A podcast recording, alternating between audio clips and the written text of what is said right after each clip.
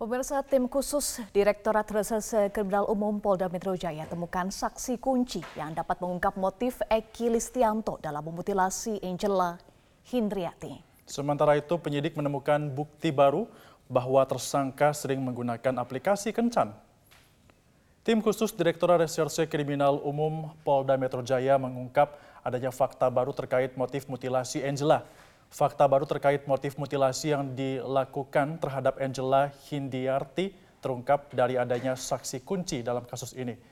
Terkait siapa saksi tersebut, polisi masih belum mau mengungkapkannya. Namun keterangan saksi kunci disebut mematahkan pengakuan tersangka. Selain itu, penyidik juga menemukan fakta dari hasil penelusuran tim digital forensik, ditemukan fakta bahwa tersangka sering menggunakan aplikasi kencan. Dalam proses pemeriksaan, tersangka juga bersikap dingin tenang dan pendiam. Sebelumnya, Eki mengaku memiliki hubungan asmara dengan Angela.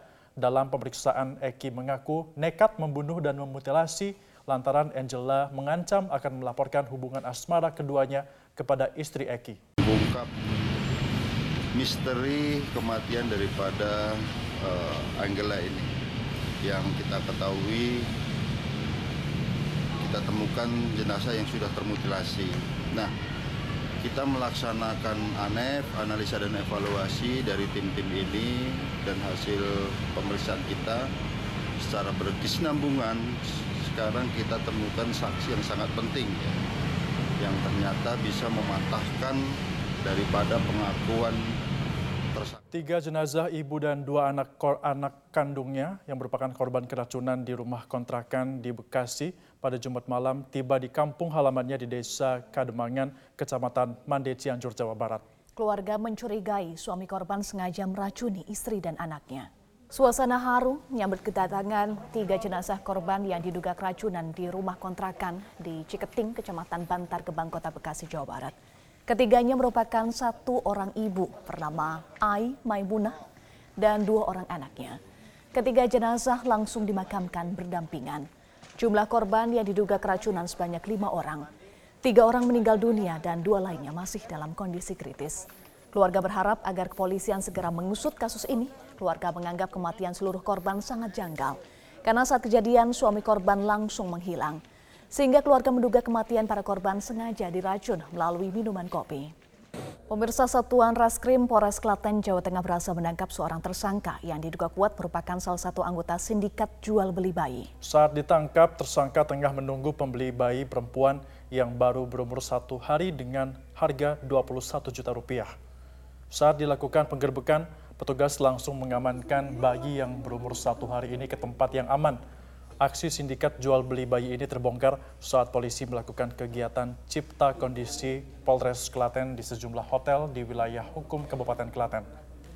Kepala Unit atau Kanit Perlindungan Perempuan dan Anak PPA Satreskrim Polres Klaten, Ibda Febrianti Mulyadi, menceritakan petugas menemukan tersangka sedang menginap di sebuah hotel bersama seorang bayi.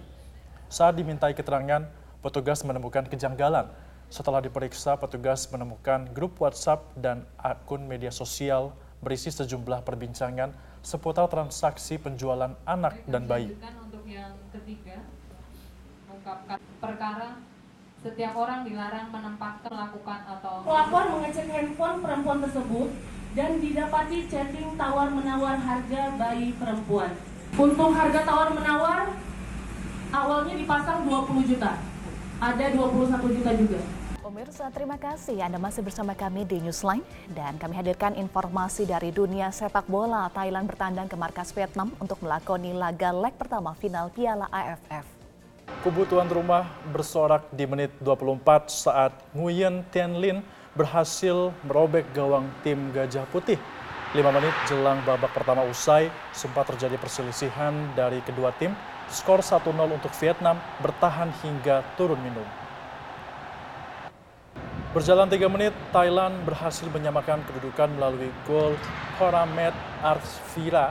Tim Gajah Putih bahkan berhasil unggul di menit 63 setelah Saras Yoyen merobek gawang Vietnam.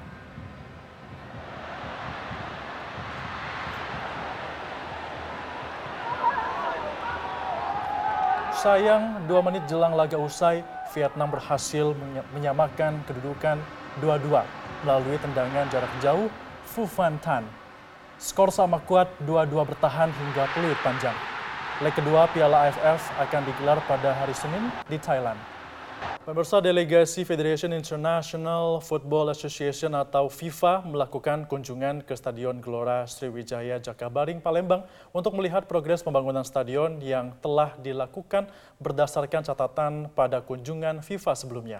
Delegasi FIFA yang diwakili oleh Christian Swalzer, Sunny Kohli, dan Ross McLean juga didampingi oleh tim dari Kemenpora, Kementerian PUPR, dan PSSI meninjau progres pembangunan Stadion Gelora Sriwijaya Jakabaring sudah berjalan sesuai dengan rencana dan memenuhi catatan-catatan FIFA seperti pengerjaan rumput, pembuatan Royal Box bagi tamu VVIP, serta pembuatan tangga untuk langsung menuju tribun utama yang semuanya telah selesai dilakukan. Direktur Utama Jakabaring Sport City, Mena Paloh menyatakan kunjungan tim FIFA ini tidak hanya melihat persiapan dari sisi pembangunan dan kelengkapan fasilitas pendukung, tetapi juga dari sisi keamanan stadion. Sehingga stadion kebanggaan masyarakat Sumatera Selatan ini dapat dipilih sebagai salah satu stadion penyelenggaraan event Piala Dunia U20 pada bulan Mei nanti. Selain mengunjungi Stadion Gelora Sriwijaya Jakabaring di Palembang, delegasi FIFA juga telah melakukan inspeksi ke beberapa stadion lain di Indonesia yang ditunjuk sebagai stadion penyelenggara Piala Dunia U20, yakni Gelora Bung Tomo di Surabaya, Stadion Manahan di Solo, dan Gelora Bung Karno di Jakarta. FIFA, PSSI, PUPR eh, ke tempat kami, Jakabaring Sport City, untuk cross check apa-apa saja yang sudah eh, tahapan-tahapan yang sudah kita eh, perbaiki, kita akomodir kebutuhan-kebutuhan daripada uh, sesuai standar FIFA. Bersa sejumlah sekolah di Kabupaten Madiun, Jawa Timur melarang siswanya membawa permainan lato-lato ke sekolah. Pasalnya demam permainan lato-lato dianggap dapat mengganggu kegiatan belajar mengajar. Untuk memastikan tidak ada yang membawa lato-lato ke sekolah, para guru di SD Negeri Sobrah, Kecamatan Wungu, Kabupaten Madiun melakukan pemeriksaan tas siswa. Pemeriksaan ini intens dilakukan menyusul adanya larangan permainan lato-lato di lingkungan sekolah karena aspek keamanan dan kelancaran kegiatan pembelajaran. Dari pemeriksaan tas siswa ditemukan tiga mainan lato-lato yang kemudian disita untuk sementara dan dikembalikan saat jam pelajaran usai. Kepala Sekolah SDN Sobrah, Bambang Wahyu Tamtomo mengatakan kebijakan larangan membawa mainan lato-lato di sekolah dilakukan sejak sebulan terakhir Alasan pelarangan karena dapat mengganggu kenyamanan proses belajar mengajar serta dapat menimbulkan bahaya untuk diri sendiri dan orang lain.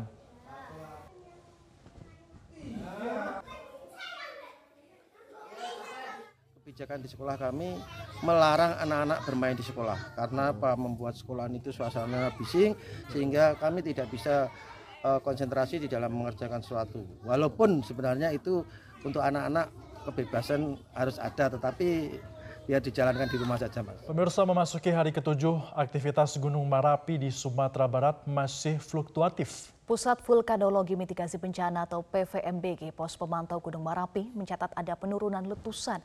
Namun demikian alat ukur seismogram masih mendeteksi peningkatan gempa tremor. Gunung Marapi di Sumatera Barat hari ini masih mengeluarkan abu vulkanik. Sejak dini hari, Pos pemantau Gunung Marapi sudah merekam 8 kali letusan dengan kolom ketinggian rata-rata 300 meter. Kepala Pos Pemantau Gunung Marapi Teguh Pramono menyatakan aktivitas vulkanologi saat ini sangat fluktuatif. Meskipun letusan sudah mulai berkurang, namun demikian gempa tremor masih terjadi. Hingga hari ketujuh, Gunung Marapi erupsi sebanyak 189 kali dengan durasi rata-rata satu menit.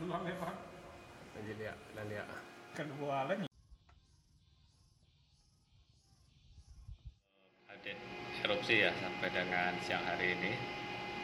Namun secara jumlah terjadi penurunan ya dibanding hari kemarin. Ya.